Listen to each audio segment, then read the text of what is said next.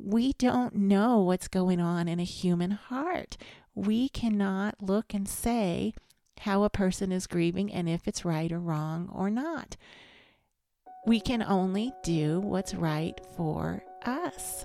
Welcome to the Becoming Fluent in Grief podcast. I am your host, Stacy Sanchez, and I am so glad you are here.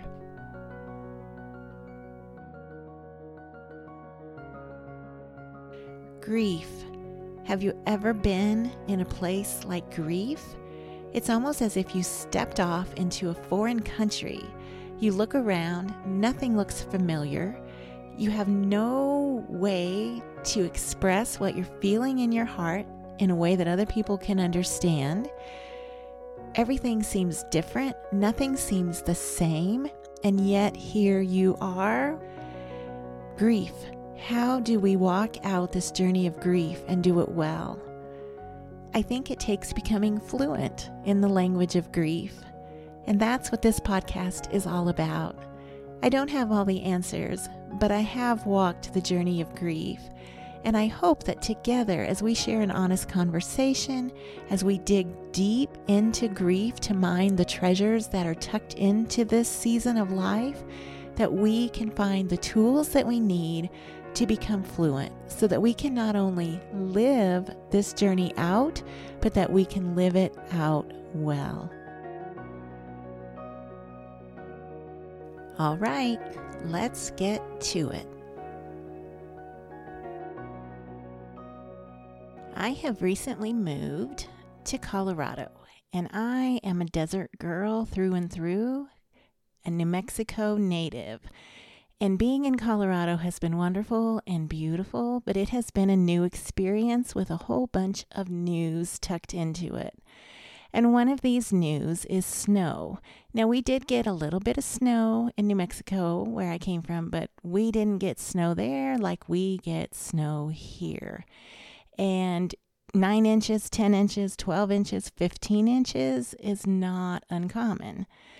But the thing of it is, is that before I moved here, I had never shoveled snow.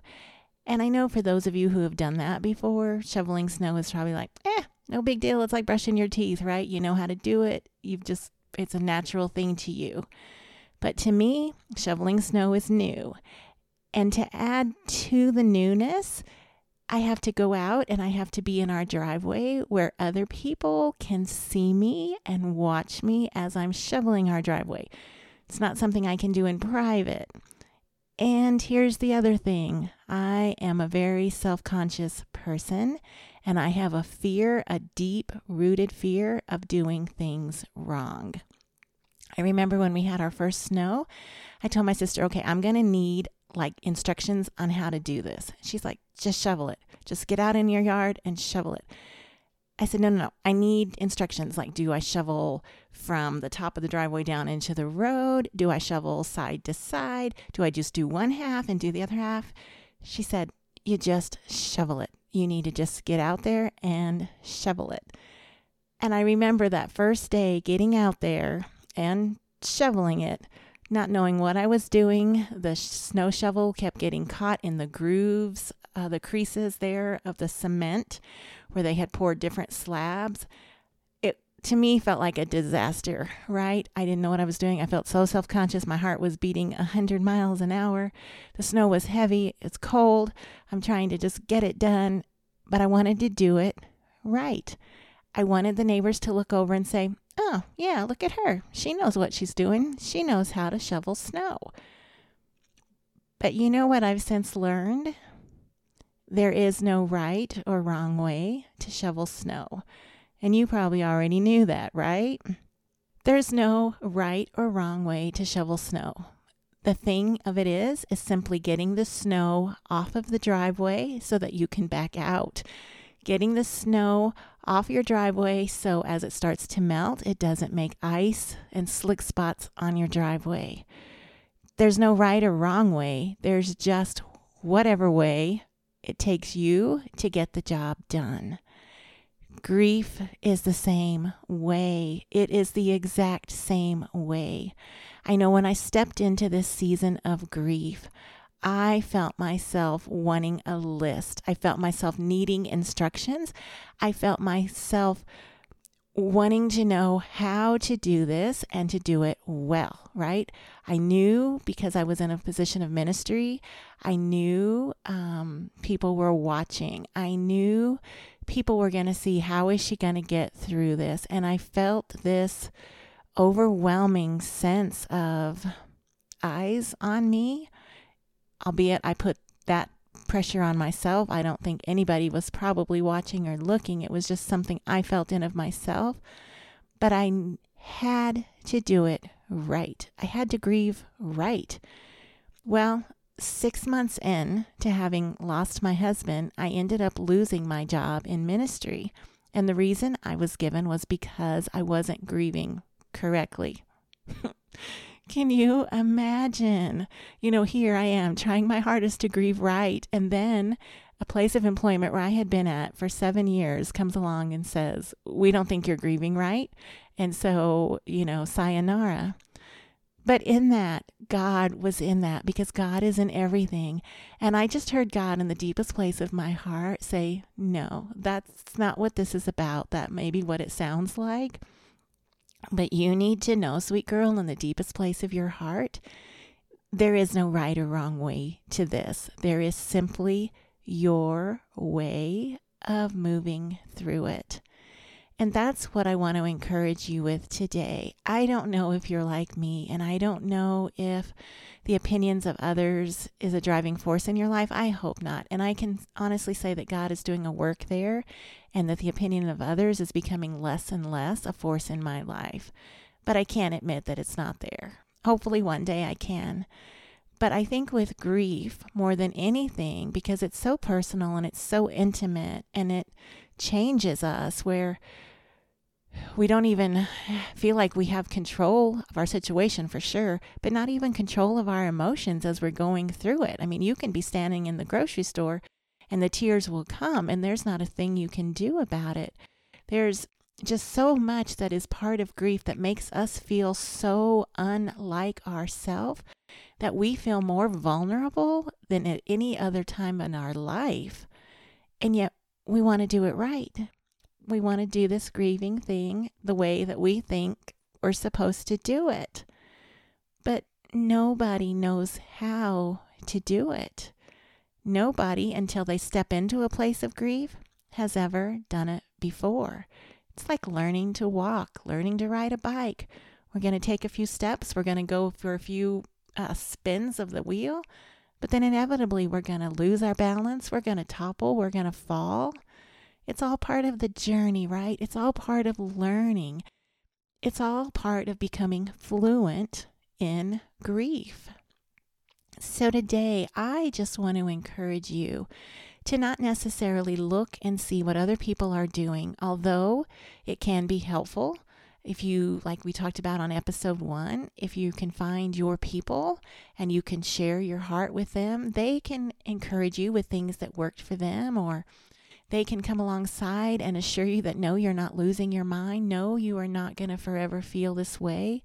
They can let you know that what you are feeling is some of what they felt too, and, and there is comfort and strength and peace to be found in that. But at the end of the day, your journey is your journey. And there is no list, there is no five step thing you have to follow. And even though we hear about the five stages of grief, which I'm not doubting that those are very real five stages of grief, it's not like you're going to do step one and then move on to step two. I kind of thought that's how it was going to be when I stepped into grief. I'm like, okay, so the first step is this. All right, I'm going to get through that. Okay, check. Now let me get to the next one. Let's get that done. Check. But I found out that I go through those different stages back and forth, kind of like a pinball in a pinball machine you just would feel this for a little bit and then you'd feel that for a little bit. And honestly, six years in, I still have never felt anger. And I know they say anger is a big one, and I've kind of been bracing myself for that. I still have never felt that. But it's because those are just kind of commonalities, right? But we are all unique. And while we're all so uniquely different and also uniquely the same, We are each going to experience what we are going to experience in our own unique way. So, there is nothing wrong with doing it your way. You cannot grieve wrongly or incorrectly or in a way that is not right. You can only grieve in the way that you're going to grieve. And what I want to encourage you to do is to embrace the journey.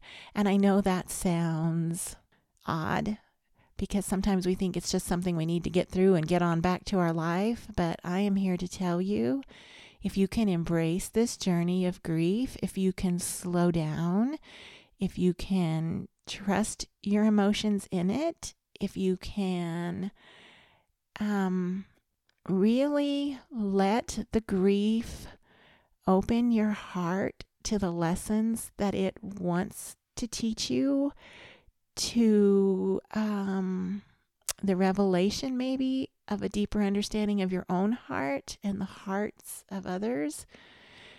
I know down the road I'm going to do a podcast on all the blessings that are found in grief, but I think introspection is one of the greatest ones. Stopping to let grief really show us what's important and what's not, what matters to us, what doesn't, who we are and who we aren't. We learn all of that in a season of grief. So don't be in a hurry to rush through grief. Don't think there's only one way to do grief. Don't be afraid of your emotions. Don't be afraid to feel them. Don't be afraid to wrestle with them. Don't be afraid to talk to other people about them because I guarantee you, however you are feeling is completely normal. It is completely normal because there is no abnormal when it comes to going through grief. I know uh, when I first started into grief, I was doing some phone counseling with uh, a grief counselor through my insurance there at my job before I lost my job. and um, he asked me, you know, how are you getting through this? And I had told him I was writing about it. And I could almost see him smile through the phone. And I said, okay, is that a good thing? Is writing, you know, because here I am wanting to do it right or wrong, right? Is writing a good thing? Should I be doing that?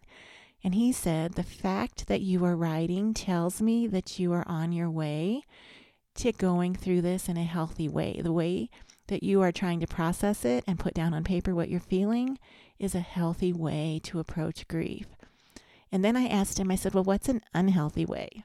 And he said, You know, there's really not an unhealthy way. He goes, There's just different ways that people deal with it. And he said, You know, some people don't want to deal with it at all. Those people are the people that just jump right back into life. They go right back to what they were doing. They act like nothing ever happened. And they do that because they can't control the situation. So they go and put their energy in what they can control, right? They can control working harder. They can control um, getting things accomplished off their to do list. And he said that's not necessarily a wrong way either. That's just the way that their emotional makeup needs to process it and deal with it. And the thing of it is is that if we could understand that, if we could truly know that there is no right or wrong way. If somebody is still crying tears 10 years later, it doesn't mean they're stuck in grief. If somebody never sheds a tear, it doesn't mean that they're cold hearted and they've never faced it and that they're in denial. We don't know what's going on in a human heart. We cannot look and say how a person is grieving and if it's right or wrong or not. We can only do what's right for us. And I think the right thing for us is to do the right thing for us. And I can't tell you what that is, but I have a feeling deep down in your heart that you will find that right thing and that you will know that right thing. And the first step to finding that right thing is giving yourself permission to be you in your grief, giving you permission to feel all that you are going to feel in your grief. The first step is giving you permission to ri- get rid of guilt, get rid of shame, get rid of um, self doubt, all of those things that we tend to throw on ourselves, that extra added weight that we put on us that nobody else is. When I'm shoveling my driveway, even though I think the whole world is looking at me, I bet you not one person even knows I'm out there, right? It's my own perception, my own insecurity, my own thoughts that people are watching me and I'm going to do it wrong. Nobody really cares if I'm out there shoveling my driveway. They've got their own life. And while family and friends will be there and they will be watching and they're going to want to help you, know that you only have to answer to you. I just have to get the snow off my driveway, whatever works for me. I'm not answering to my neighbors, I'm answering to me. You have to work through grief in a way that works for you. You're only answering for you. So, in this episode, I just want to encourage you to take the load off, to just quit looking out, and to start instead looking in. Grief is meant to be handled from the inside out. We find our greatest healing in grief when we look into our heart and we cradle our heart, when we support our heart, when we care for our heart. So today, let's do that. Let's not be so worried about what they think. Let's be more worried about where we are and what we are feeling. And let's honor that because if we can be true to ourselves in this season of grief, we are taking another step in becoming fluent in the language of grief. Before I go, I just want to encourage you if this episode has been helpful to you in any way, please, please share it. There are so many people out there who are walking through grief, and if anything that is said here can encourage them or help them or strengthen them, then that would bless my heart no end. And also, if you would do me a favor and if you would subscribe to my podcast and also if you feel so led, leave a review. This is one way that the podcast will move up and more people will be able to find it when they search for something on grief so important those reviews and those likes, those shares, those comments, those subscribing. So if you can please do that for me, I would truly appreciate it. And then I just want to let you know that I have a couple of resources that you might find helpful in your own walk through grief, or if you know somebody who's going through grief.